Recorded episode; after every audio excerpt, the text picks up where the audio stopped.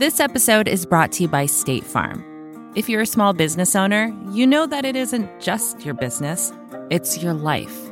And whatever your business might be, you want someone who understands. That's why you might want to check out State Farm Small Business Insurance. Why? Because State Farm agents are small business owners too, living and working in your community. That means they know what it takes to help you personalize your policies for your small business needs. Like a good neighbor, State Farm is there. Talk to your local agent today. This is Recode Media with Peter Kafka. That is me. And as often happens these days, I have more than one interview in this podcast for you for the same low, low price of free. First, I've got Ben Smith from the New York Times talking about Ozy Media, of course. I didn't do a long explanation about what Ozy Media was because I think that anyone listening to this podcast knows about it at this point, has read one of the dozens of articles, hundreds, thousands of articles Ben Smith wrote about it. It's a good story. And then I also talked to Roger Lynch, who's the CEO of Conde Nast, another company everyone who listens to this podcast has heard of. Um, as you guys know, Conde is in a years long effort to sort of retool itself from giant influential magazine publisher into something else. It's a work in progress. Uh, and we had a long conversation about that. I think you will enjoy it. So here's me and Ben Smith. I am here with the New York Times Ben Smith, who's been busy. Welcome, Ben. Thank you so much for having me. Thanks for taking time off the Ozy Media beat. Uh, by my count, it's 10 days since you wrote your first Ozy Media piece. 10 days, a thousand articles. Thousand, is it what? How many articles are you up to? 10? I don't know. More than I had expected to write. Ben is passed out on the floor right now, so I'm glad he has uh, the capacity to talk to us. Um, exposed Ozy Media as, as complete bullshit. Uh, five days since the company said it was shutting down. Two days ago, Carlos Watson appears on national TV over and over and says, "No, we're coming back." Are there any more any more shoes to drop? Any more chapters in the story? Or are we done? Are you done, Ben? Um, I think the remaining chapters will have to do with the investors. There was the, the first investor lawsuit uh, dropped on Monday mm-hmm. in Cal federal court in California. A, this is um, someone who invested just this year, crazily. Yeah, I think the thing is that they, they raised more than $30 million after allegedly trying to um, defraud Goldman Sachs. Mm-hmm. And I think, in the view of a lot of investors, it would have been material to disclose that they had this massive skeleton in their closet. And so, anyone who put in money after that, I think at least the view of this investor who sued is that they have grounds to get their money back. And I think that both they and quite possibly federal investigators are going to look at that. And I think that's probably going to make it pretty hard to operate the company. Even absent that, is there any reason to believe there is it going to be an Ozy Media and other than Carlos Watson walking around talking about it? You know, they have a, a giant, they purchased just an enormous number of emails.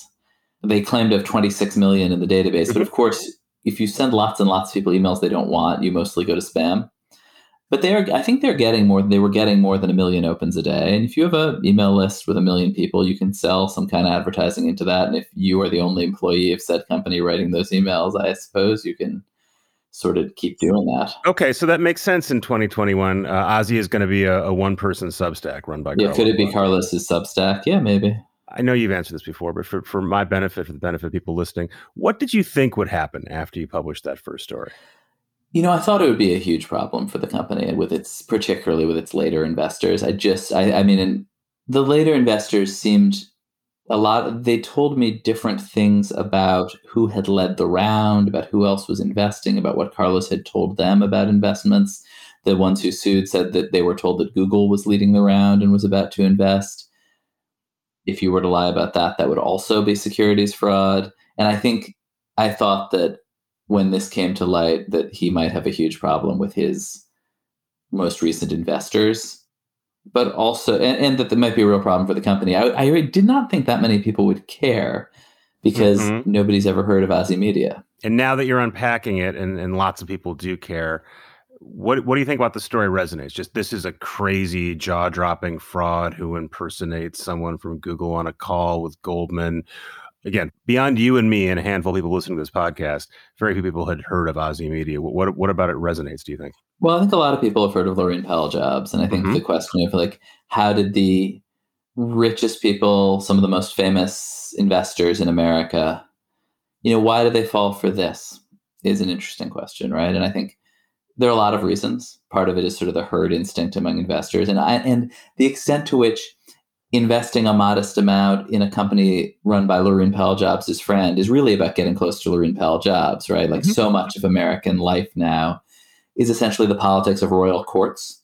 And, you know, whether it's Michael Bloomberg or Laurene Powell Jobs or Jeff Bezos or Mark Zuckerberg, you know, their wealth means that there are dozens of different people positioning themselves around them. And, and, and a lot of the way you should interpret people's actions is there are courtiers in a royal court trying to get closer to the king or the queen. And I think that's interesting. And then I think the other thing is, particularly after 2020, there was, you know, both this pull to say we'd love to invest in a company, we'd love to advertise with a company with a black CEO, and we don't want to be anywhere near anything with politics that are challenging or controversial. And I think Ozy was able to really hit that sweet spot. Yeah, I mean, I do want to get to race in a minute. Back to sort of the impact of the story. You used to work at BuzzFeed. You ran BuzzFeed. Had you published this exact same story, word for word, period for period, in BuzzFeed, would it have the same impact? I don't know. I think probably. I think the facts are really bad. Um, why did a bunch of us, meaning me and you, I think, a bunch of people ignore the Ozy Media story for so long? It was it was an open secret that there were problems. I think there's a whole genre of story that I usually don't write, which is this thing you've never heard of isn't what it seems or isn't good or isn't great or isn't doing the thing it says it's doing. And it's like the obvious answer to that is yep. why do i care? I've never heard of it. Go write about something i've heard of. Yeah and i mean i think that is definitely the case for me. There was i put i bucketed it in a group of publications like Mic and mashable. I think there was one called little thing the things that sprouted up uh, around the facebook media investment boom and were clearly not going to work and so another one failing wouldn't work. You think so? I just think it had some sort of interesting, different DNA.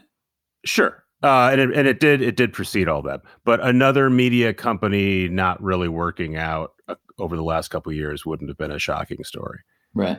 And in terms of race, do you think that Ozy was kept afloat that much longer because of that pitch specifically? Do you think had they had Carlos Watson not been able to make the appeal that you're supporting a black-owned business, that it would have fallen even faster sooner? You know, I don't know. I mean, I think he's an incredibly hardworking and effective salesman, and there are probably other pitches, right? And I think that you know, good pitches meet the moment in a way, and that he certainly with advertisers, you know, he did these huge deals with Dentsu and with Group M. These are people who really like do go around presenting themselves as very sophisticated about media.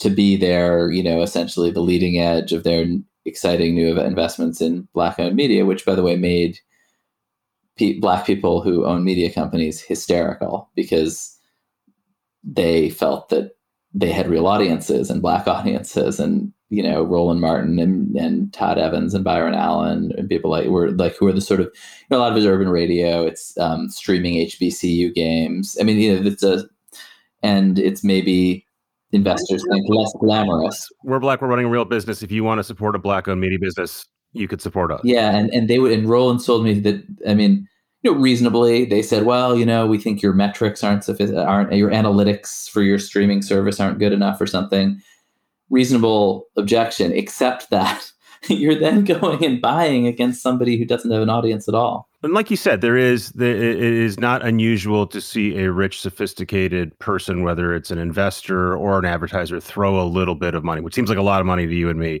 throw a little bit of money into something for any one of a number of reasons. I remember uh, there was a thing about Eric Schmidt putting money into a, a, a, dumb company that Cory Booker was involved in years ago. People tried to make something of that, but it's it's pretty common.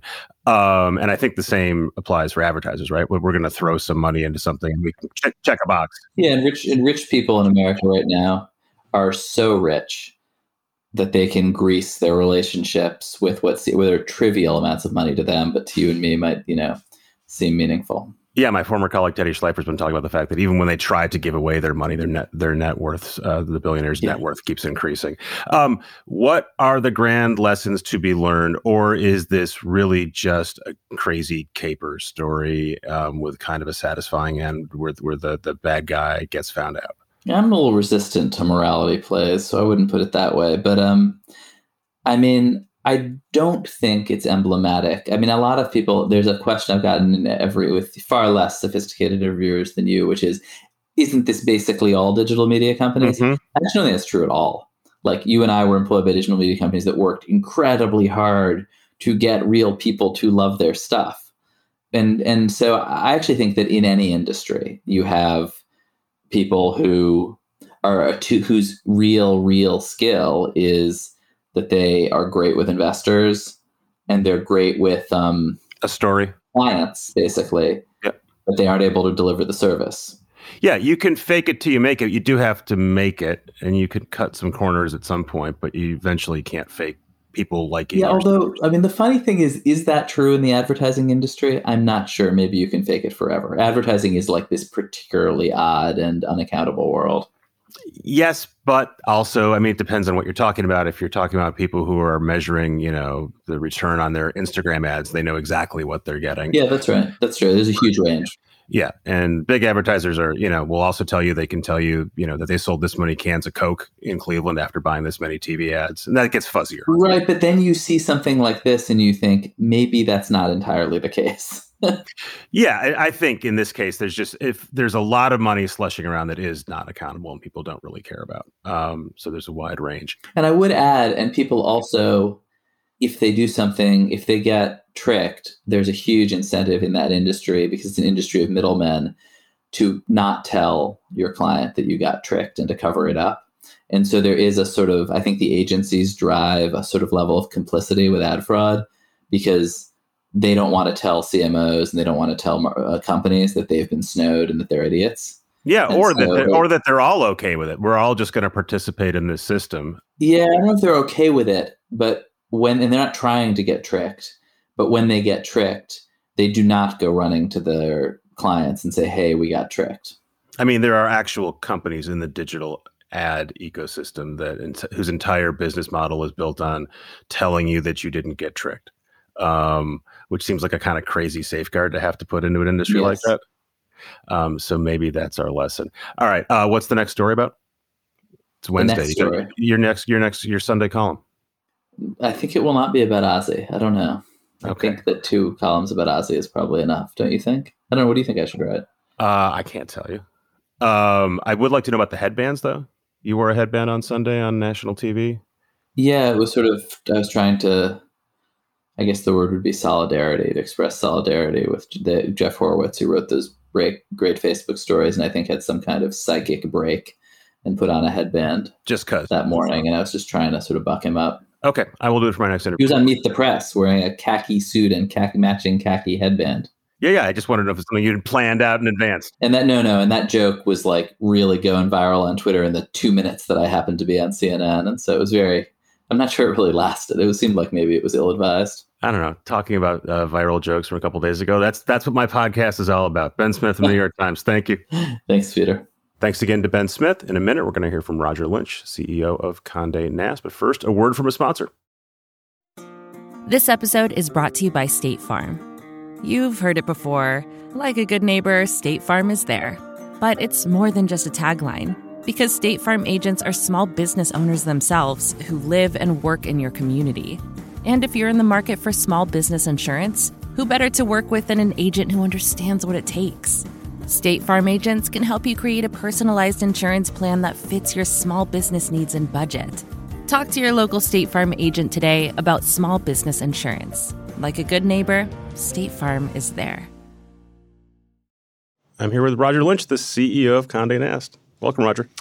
Thanks, Peter. Good to see you as always. Yeah, it's been about a year since I talked to you in a long form conversation. You came to no, sorry, Two two, years, years. two That's years. that's what happens during a pandemic. That's right. It all blurs together. Time gets warped. You were on stage at our Code Media event. You were about a year and half a year into your yeah, You're prob- listening to it? probably five, six months into my role. yeah. So you've, you've been at Condé Nast now for two years, yeah, two and a half years. two and a half Yeah. years.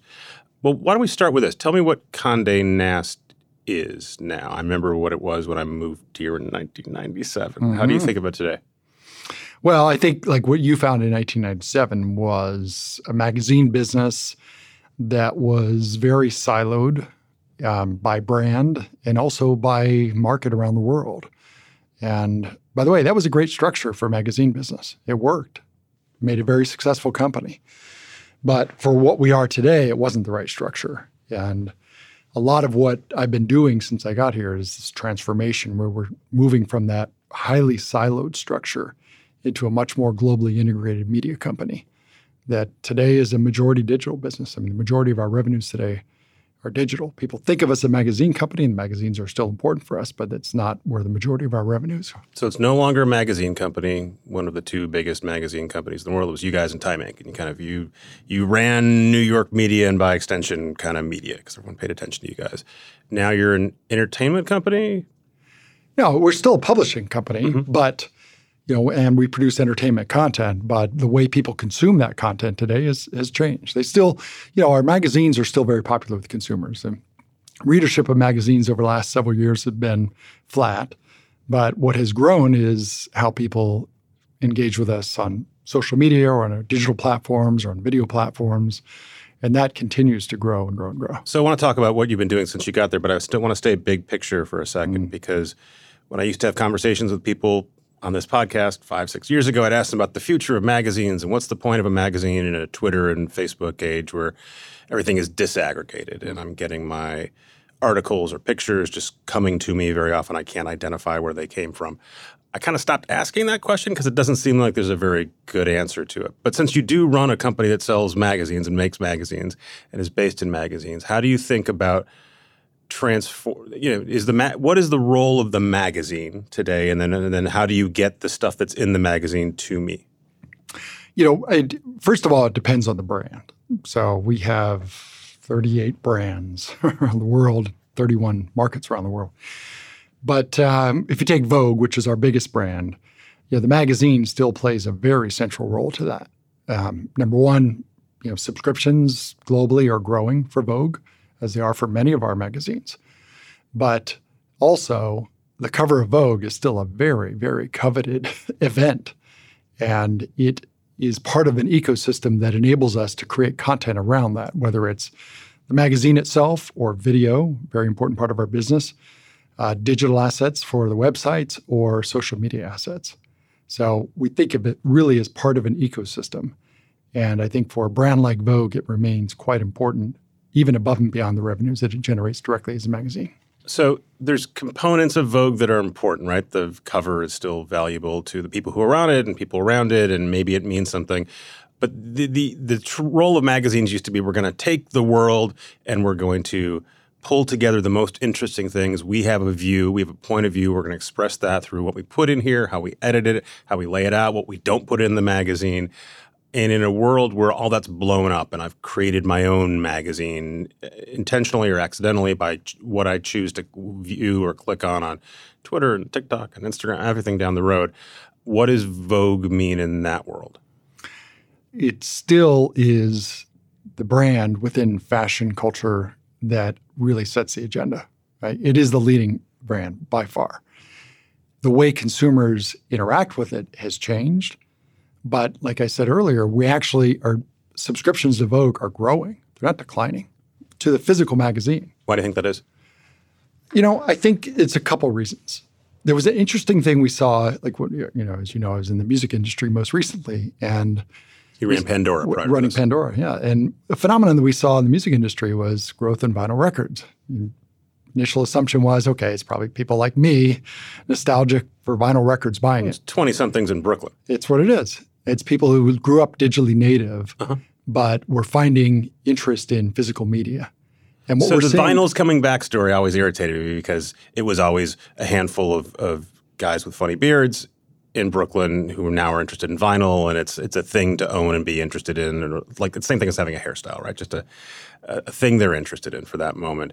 Um, so that's great if you're in that business, but it's a niche business that's getting bigger, but it's still a niche business. Is that where magazines are today? It's magazines are not a niche business by any means, but what we're seeing is that people who are subscribing are actually younger people. Mm-hmm. Even the New Yorker, like you know, growth in the New Yorker, which you know we're seeing growth in obviously in digital subscribers, but even subscribers to the physical magazine tend to be younger. Do you think they're doing that in sort of a not ironic way, but like, oh, we like paper again? It's a it's a nice counteraction to to, to screens. Look, you know, to be honest, we don't really care whether they subscribe Yeah. to a physical magazine or a digital publication. We're just observing the consumer behavior and trying to interpret what's happening around it.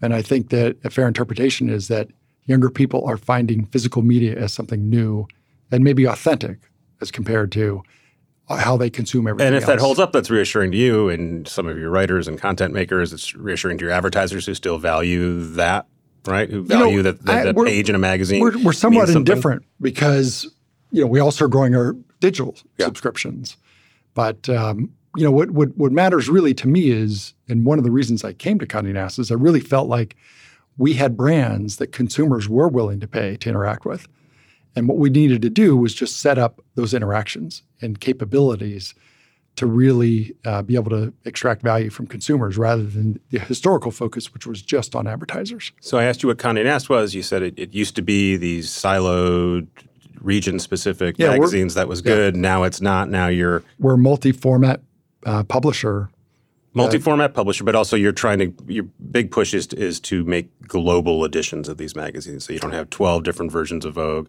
et, and et cetera, and, and twenty different versions no, of GQ. No, um, I'd actually say it very differently. So we're, we're going from what was an extreme, which was every Vogue in every market produced everything cover to cover, Mm-hmm.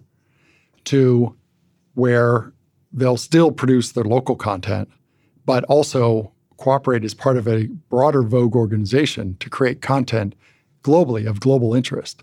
And so if you think about it, if you were going to build Condé Nast from scratch today, how would you think about building it? You probably wouldn't say, let me put separate editorial teams in every country to produce all their own content. You probably think of it more like maybe how Netflix you know, produces content, which is they have content teams around the world producing content for local markets. But guess what? Some of that content resonates outside of the market. Yeah, I was going to say newspapers with bureaus, but Netflix is a more flattering one because right because then you get Squid Game and Money Heist, and think- those are things that are made in Spain or Korea that become international. Yeah, I think that, I don't think newspapers are the right uh, analogy because newspapers generally, if you take something like the New York Times, they have you know branches all around the world, but they primarily are producing content for the U.S. audience. So they're bringing content back in. We are a company that produces uh, you know an immense amount of content for local audiences around the world. But what we've also seen from Netflix and other examples is that really high quality content from a certain market can find audiences elsewhere. And we see that today in how our audiences engage with our websites around the world, where in many of our markets, 35 or 40% of the traffic to the website is coming from outside of the geographic borders. So, do you have an example where something produced in Seoul or Sweden or pick your international capital travels really well across the world?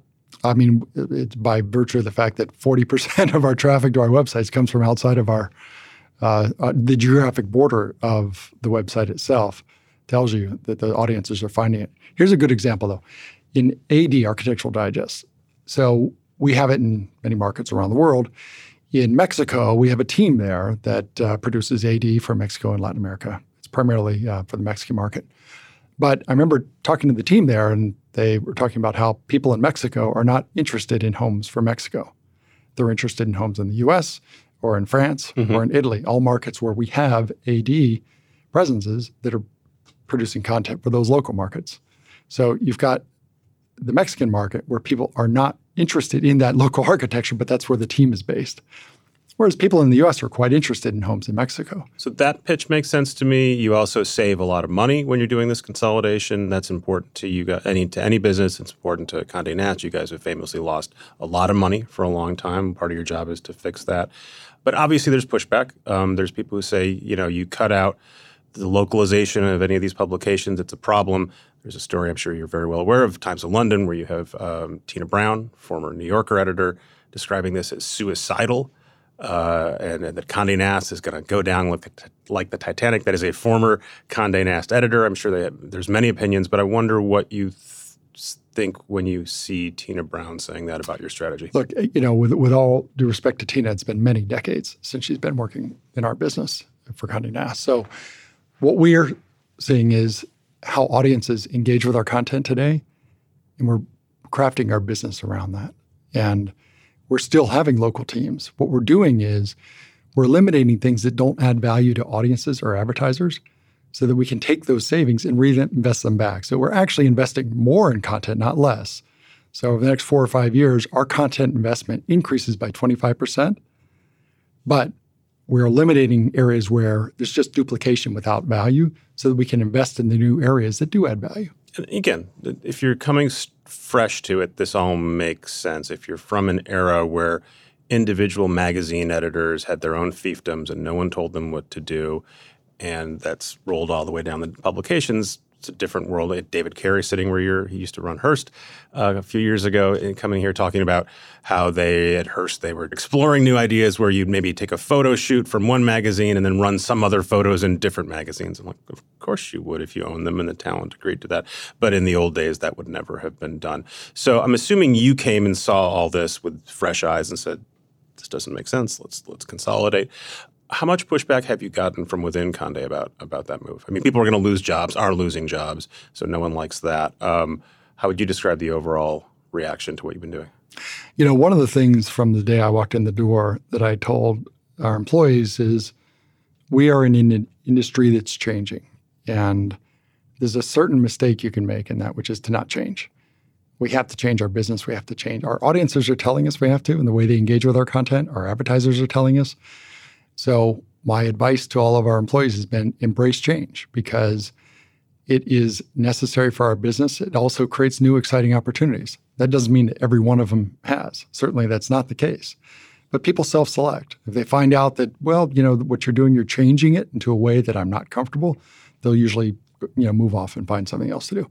What I will tell you, though, is, and especially I just spent the last two weeks going around visiting our markets in Europe and meeting with those teams, is they're getting excited about what it means now to be part of a global platform. So if you're part of the editorial team in uh, Italy, you had a nice business producing content for the Italian market, but your content, you know, really didn't reach the pages of Vogue in the US or other markets around the world. You're now part of an editorial team where your content can actually have a global stage like it never could before. And they understand that and they are excited about that to be a part You're of that. selling that as an opportunity and they're buying and because they're seeing it. Yeah. Like, you know, I'm just talking to our editor uh, of uh, Vogue Italia, and she was talking about a collaboration she's doing with our new editor of Vogue China. That would have never happened before this. Like a lot of publishers, including the one I work for, um, you guys are talking up uh, commerce and how that's going to grow. Often, I think when outsiders hear commerce, they assume that means you're selling spatulas at Walmart or pick your your vendor in practice, I think for a lot of publications, including the one I work at, it means affiliate links. Um, we recommend that you go buy X, and if you click on this link and you buy it, Amazon's going to give us a cut, or Google will going to give us a cut. What does commerce mean at Condé Nast? It does include affiliate links, but also includes our own commerce stores, like the New Yorker has a store, and Allure, and uh, so if you split that business up between affiliates and sort of actually selling things to customers, yes, what's, and the, then what's, the, what's the difference? We also have things like uh, beauty box business for Allure and GQ, where you have subscription to physical boxes. Mm-hmm. So it really it spans across a number of things, but the areas that and all of them are growing. Um, the affiliate area is uh, an important growing area, but also our own online stores are an area that we're investing in. It started really for in the case of Vogue, our business in Germany had built a nice little business on that called Vogue Collections. And we use that team then to expand it into Italy and then to France and Spain and other markets around the world. And so those are Vogue branded items that we're selling as the retailer. So 20 years ago, it seems like if you could have fast forwarded the internet and got to the point where Vogue could and wanted to do Vogue branded collections and sell them, it would be a no brainer. Of course, Vogue would want to do that, and of course, the audience would get that. Now, in a world where there are influencers popping up every minute, uh, when the Kardashians are, are enormously powerful based on reality shows and savvy social media, how do you convince either a consumer that Vogue is something they should pay attention to? Maybe they haven't even really heard of Vogue because they're they're younger, or that the stuff you're selling is is worth paying attention to when you have limited, unlimited options coming through your Instagram feed that you can click on? Well, I mean, in, in terms of whether how do we convince consumers to pay attention to us, I think the numbers show that they are. You know, we have 400 million people visiting our websites. We have close to half a billion followers on social media. Um, so the engagement is very, very strong mm-hmm. from consumers. So that's not in, and you know and, and growing. You don't feel nicely. like you have to sort of justify the brand or reintroduce the brand or evangelize the brand. You think the brand is the brand. It means something to lots and lots of people. You're good. I, I, I would never say we're good. Uh-huh. it's just not my nature to say that. I think we're always looking to how to improve our business. But one of the key things for me before I joined Condé Nast was really to understand what was happening with consumer engagement about our brands. I knew that the business model had issues and we had to work on strategy and changing, you know, revenue streams and things like that. Those are business issues. What I really wanted to understand was from the brands and from consumer engagement what was happening. So I spent most of my time understanding that with the with the information requests I had. And what I found was that like that's really strong and growing. And so that's a really strong base that then you can say, okay, now what's what's the strategy I need, need to execute? What are the investments I need to make? What are the teams I need to bring in to really build out the revenue streams of tomorrow rather than just trying to optimize what was already there. And so that's been a lot of the work that we've been doing, and, and frankly, it's been paying dividends. Since we talked on stage, fall of 2019, we had a lot happen. We had a pandemic, we had George Floyd, a lot of reckoning. Your company in particular had lots of companies had had reckonings with, with staff. Uh, so you guys had two high profile incidents, one around uh, culture at Bon Appetit in the video group there, and Adam Rapoport, who was the editor, left. And then you had a mutiny at, at, Teen Vogue, where the, the existing staff rejected your hiring of, of a new editor in chief. How much of this is stuff that, that you take responsibility for because you were CEO of the company at the time it happened versus this is a culture that you inherited and these are long-standing problems? You know, it's a mix. I think the I knew when I joined that we had a lot of work to do on culture. And it was why one of the first and if you remember, the, the, the, structure of the company before was actually there were two separate companies, an international business and U.S. And I had to merge those together and then build a whole new executive team, which 80% of the executive team is new since I joined. Build uh, new values for the company and ultimately build culture for the company. I knew that was a lot of work and that was there was a lot to do, and that I expected along the way some of the historical cultural things were going to come up and we'd have to deal with them. So, and certainly in the case of Bon Appetit and some of the things you mentioned, uh, that was the case. You know, Teen Vogue, it was that was something certainly under my watch where we uh, hired an editor that uh, didn't work out, and now we have Versha Sharma in place, and she's fantastic. It wasn't that she didn't work out, right? You hired her, and the staff said we don't want to work for her. Yeah, she didn't get a chance to work. Sorry, that's what I meant. Is there a version of that incident in particular where you replay it and go, do we did we pick the wrong person to begin with? Did we pick the right person but we didn't communicate to the staff? If the staff doesn't want to work for, that's all there is to it, or maybe we should have pushed to keep this. I, I read, I see different versions of this story going Look, around. I, I think that in any situation that you deal with like that, the most important thing is you learn from it, and you make sure that you take the learnings into. What, what did you learn? You know, I I learned that uh, you can't only use your own filter for and your own values for how you judge, you know, a person's experience. And you know, in the case of Alexi, it was this some, is the editor you hired from Axios. Yeah, a very talented woman who made some mistakes when she was seventeen. With and, tweets. Yes, with some tweets that were that were uh, disparaging, and uh, you know, I'd like to think that people could be forgiven for things they do as a teenager. Um, but I also was reminded that the audience for Teen Vogue are 17 and 18 year olds. And our editorial teams at Teen Vogue are telling them that they shouldn't be acting that way. And so misreading that, you know, that that we'd get that type of reaction from our staff and from the audiences is a learning experience. You know, I think the first time I met you, you're working at Sling uh, for Dish Networks. Yeah, I started Sling TV. Yeah, working for Charlie Ergen. Um, who I had on stage once and and uh, had been labeled like I think the meanest or worst boss in America. It was, and he's this cable TV pioneer, very gruff, uh, very autocratic. Uh, we talked a lot about culture there. I think he was quite proud that he was considered so so difficult, and was totally unsympathetic to the idea that, and this is several years ago, but that you know that people who worked for him might be tr- felt like Google or Facebook or somewhere else might treat them better with massages and et cetera. And I'm curious how you, and that's a couple jobs ago from you, but mm. comparing that culture in that time to running a media company in 2021 where your staff can say, we don't like the person you hired, we insist that you not hire her. And you guys agreed. I'm trying to think of what, what the right question is here. I'm just I'm just curious what you think of that move. Yeah. Well, what I would say about is this: Charlie Ergen is a fantastic entrepreneur there are very few people that build a business as large and successful as Dish Network and still own the majority of it after doing it. And he's one of the hardest working people I've ever worked for. He's one of the hardest people to work for I've ever worked for. But I learned a ton. And you know, to his credit, I think he realized when he hired me, and he hired me to build what became Sling TV, is that he had to be hands off, which is not normally his nature, but to his credit, he was. He gave me the money to build it, sort of gave me encouragement, and then let me run with it. And uh, it was a fantastic experience. But, you know, the culture of Dish is unique, and it's very different from Pandora and very different from uh, Condé Nast. It was different at the time.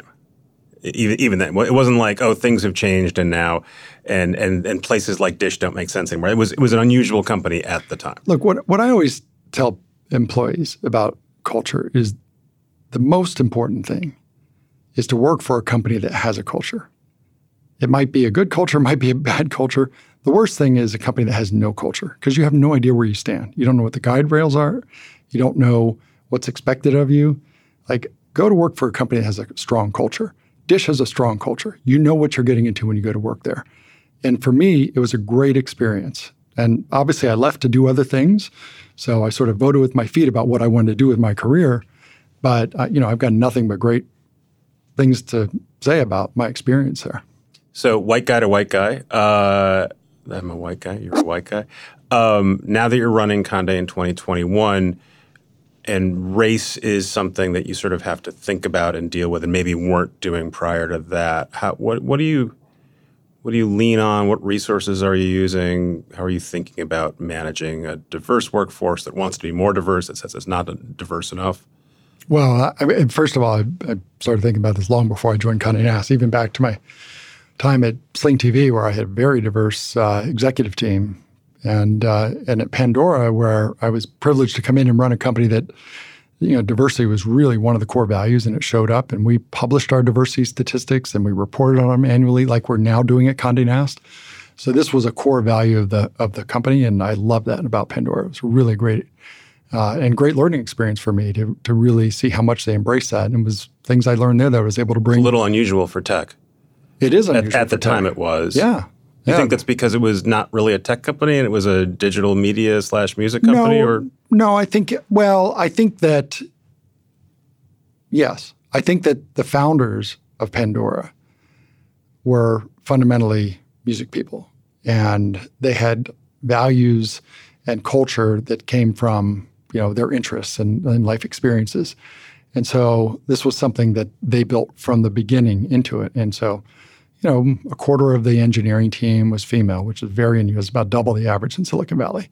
And there was a lot of diversity uh, initiatives within the company, and the company had quite a diverse workforce as a result. And so it was something that the company really had focused on before I joined. And I was able to come in and continue it and make sure we were doing everything we could to meet the public goals that we set on diversity. And that, which to me is a great thing to do. Like it's transparency, you know, here's where we are today.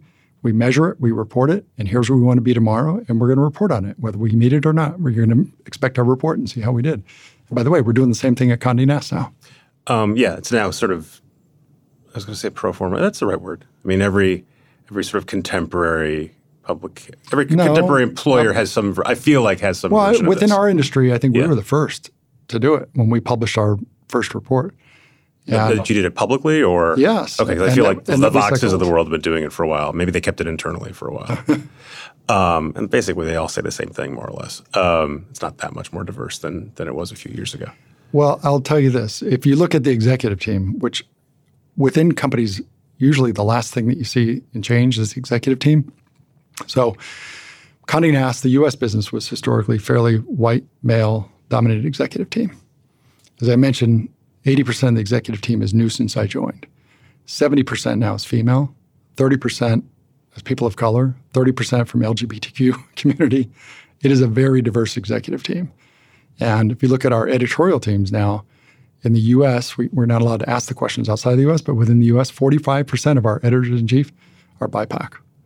So it is a very diverse uh, leadership team across the company, including within our editorial teams. One of those leaders is Agnes Chu, who you hired from Yes. Disney. She runs Condé Nast Entertainment. I want to ask you about that group. That I think the original idea of Condé Nast Entertainment was we make all we, we we do all these great stories at the New Yorker, et cetera. They become movies, or they could become movies and TV shows, and we need to instead of just hoping that happens and, and, and wishing our writers well, we should participate actively in trying to develop those things. And it still that still exists. And then layered on top of that over time, we want to be in the video business. We want to make a lot of video. We want to have our own video hub. That didn't work out. What's the thrust of Condé Nast Entertainment now? Is it more important to be a video publisher, or do you want to be doing what Vox and BuzzFeed and everybody else in, in the startup world, uh, digital startup world, is trying to do, and, and figure out how to make television shows out of your content? I mean, we're already doing that. Right. And the majority of the business for Condé Nast Entertainment today is the digital video side, which um, Make, making and distributing.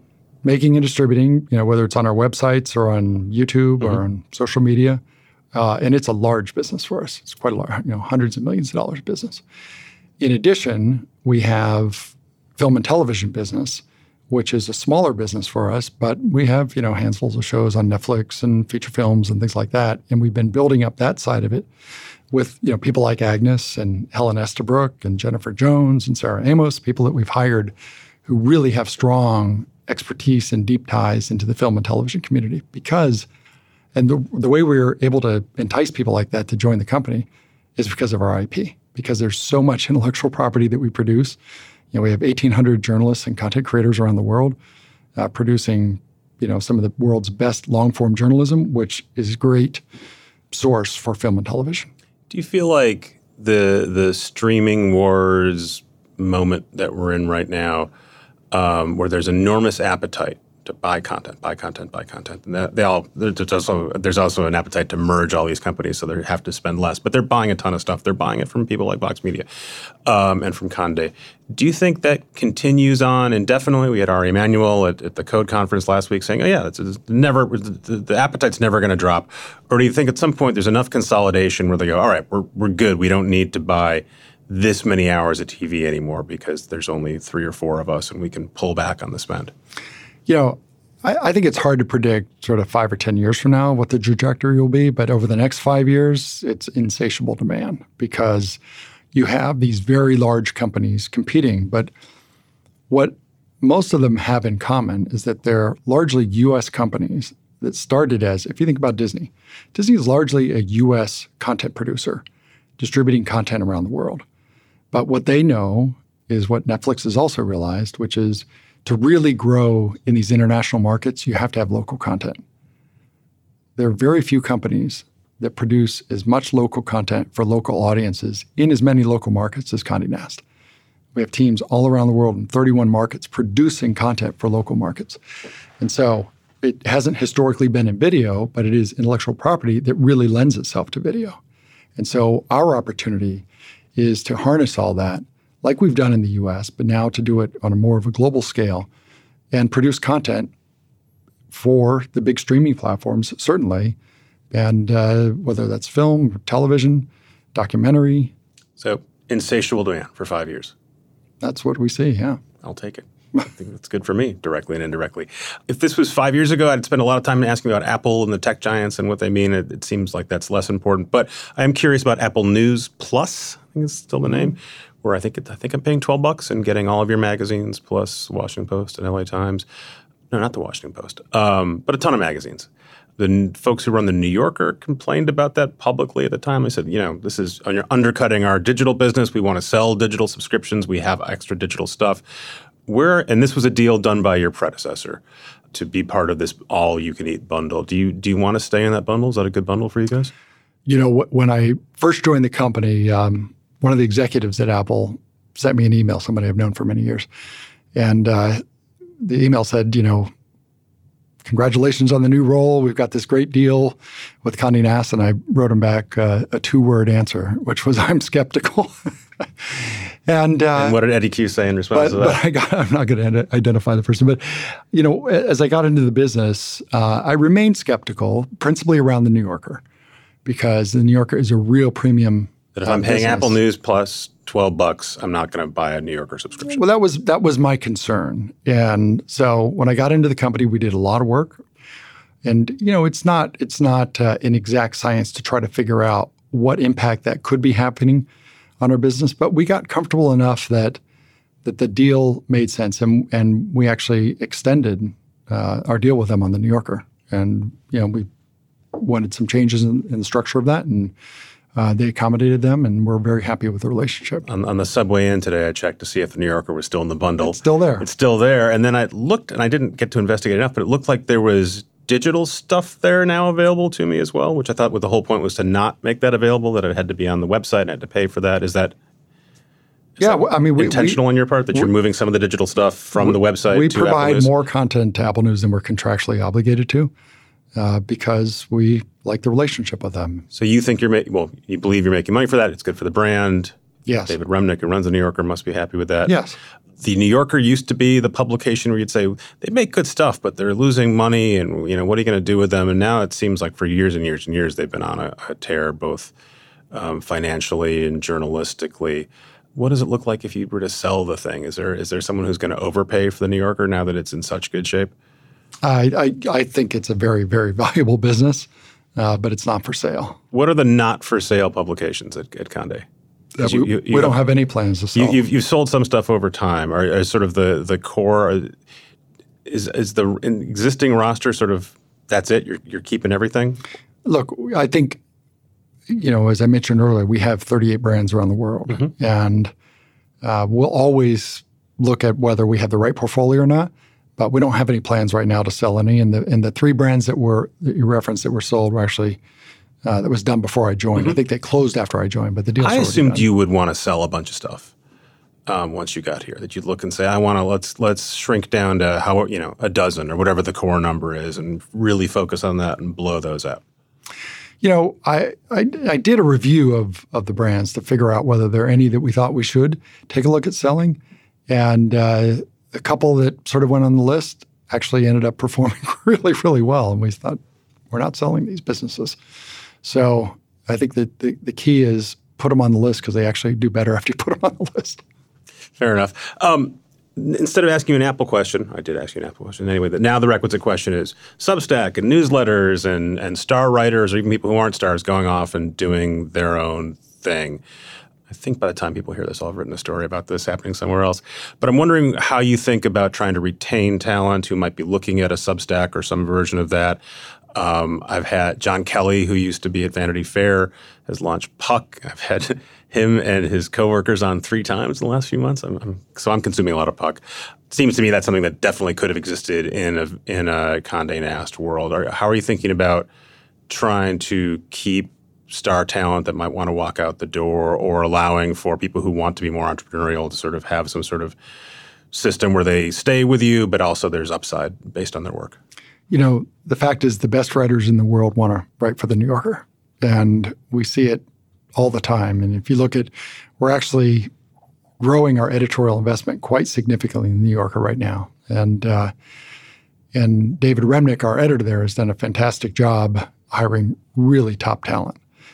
I do think that the business model of publishing w- will always change, but really for us, rather than acting like a platform, like a Substack might act like.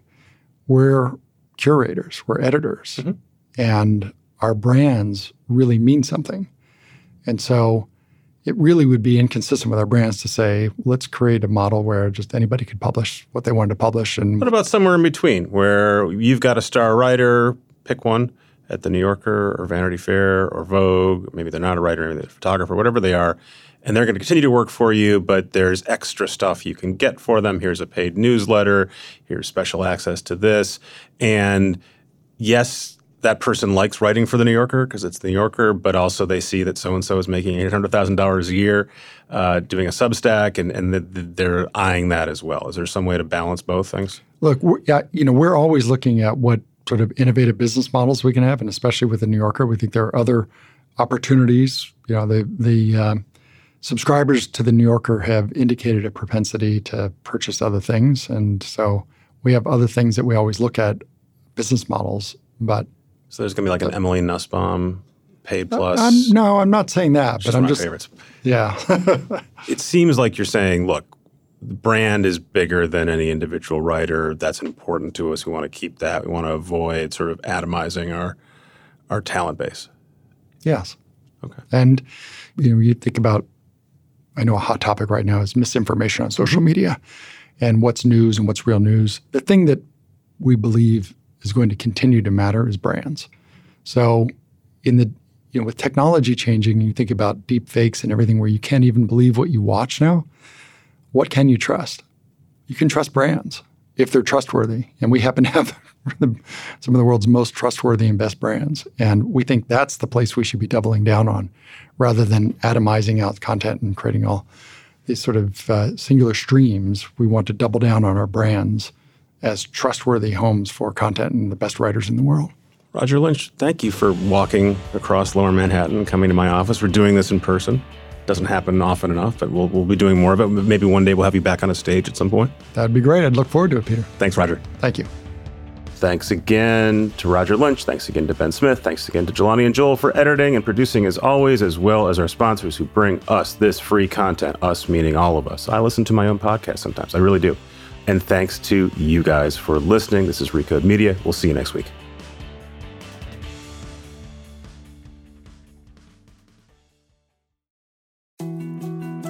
More to dos, less time, and an infinite number of tools to keep track of. Sometimes doing business has never felt harder, but you don't need a miracle to hit your goals. You can just use HubSpot because their all in one customer platform can make growing your business infinitely easier. Imagine this high quality leads, fast closing deals, wildly happy customers, and more benchmark breaking quarters. It's not a miracle, it's HubSpot. Visit HubSpot.com to get started today.